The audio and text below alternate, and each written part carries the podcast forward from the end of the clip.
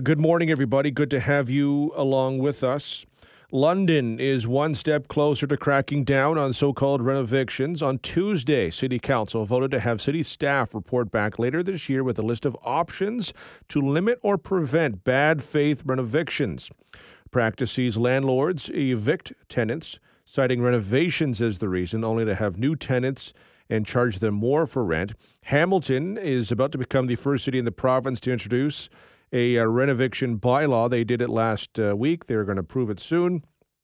It will force landlords to obtain licenses to legitimize repairs they make to their properties. Is that what we should be doing here? Sharon Hodgson is with London Acorn and lives at the Webster Street buildings. That was one of the more publicized uh, local examples of renovictions uh, last year. Uh, Sharon joins us now. Sharon, I appreciate the time today. Thank you for having me on. What did you make of council's decision on Tuesday?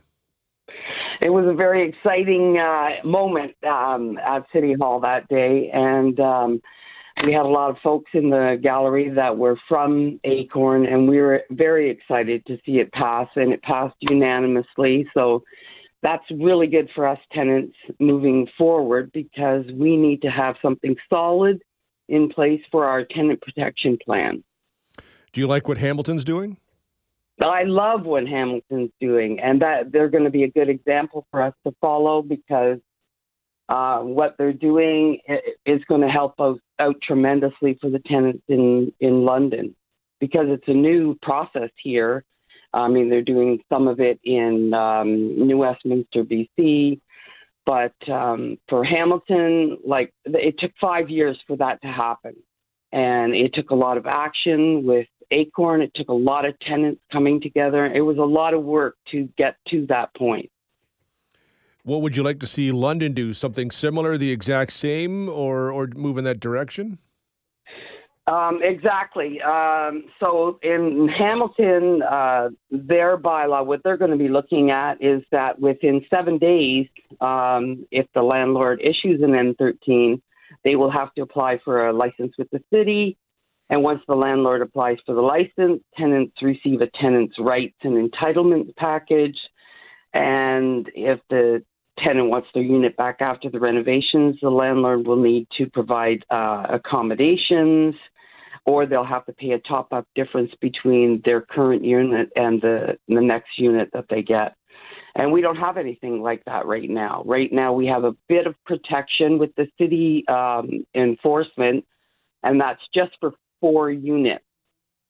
So we're going to start expanding on that. London is going to start expanding on that, increasing it to four levels. And then hopefully after that, we'll expand it to all units, all rental units in the city. Can you put into words what it's like to be involved in, in a renovation? Oh my gosh, it's devastating. It's absolutely devastating. Until last April, I had no idea. I'd never been evicted before.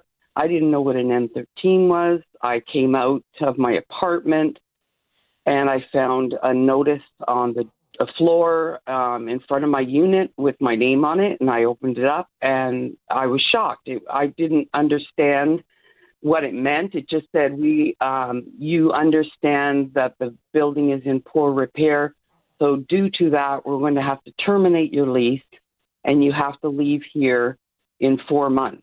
And I was absolutely devastated. I didn't understand. I had always paid my rent on time. I had never had any issues. I had moved into a totally renovated apartment five years prior, and I started to cry in the hallway. It was devastating, absolutely. And then I found out it wasn't me, and then I found out it was 20 units had been served at the, on the same day. How are you doing now? Well, eh, I've I've learned a lot and I've done a lot of research. I have a lot more hope. It's been very upsetting. It's been very depressing because um, there's a lot of uh, um, homelessness and uh, be, people being unhoused in London specifically because they're losing their units and they're losing affordable units. The rents have doubled here. Sometimes they've tripled. So um, it's very, it, was very scary. It still is scary um, to think that you're going to lose your home for no reason, no reason at all. And you're still at Webster Street right now, though, right? I still am, yes. And uh, since that time, I have now now that the land the landlord has filed that they officially want myself and not just 20 there's another like 60 units have now been served with N13 notices.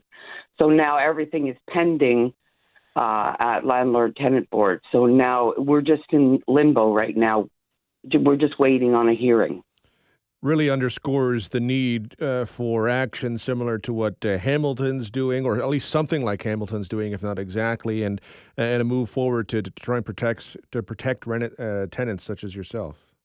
Exactly, and that tenant protection plan, you know, it's um, it it involves landlord licensing, like I said. Um, to expand it from just four units to like you know four levels and then all the units so that we can so that they know that there's some accountability because right now there's not really a lot of accountability. Um, we we need that landlord licensing then to follow up with our renovic- renoviction bylaw, and and another part of that is a, hopefully a tenant defense fund because at this point there's not a lot of options to. I mean, it's now a legal process, and we don't know how. A lot of tenants don't know how to walk through that and it's very intimidating. It's all done online now. It, it, there's no one that you can talk to. You can't reach anyone at LTB. So the work that Acorn has been doing has been absolutely uh, phenomenal, and we're really excited uh, going forward. We will uh, follow uh, closely. Uh, Sharon, certainly appreciate the time today. Thank you very much. Thank you very much for this opportunity. That is uh, Sharon Hodgson uh, with uh, London Acorn, lives at the Webster Street uh, buildings.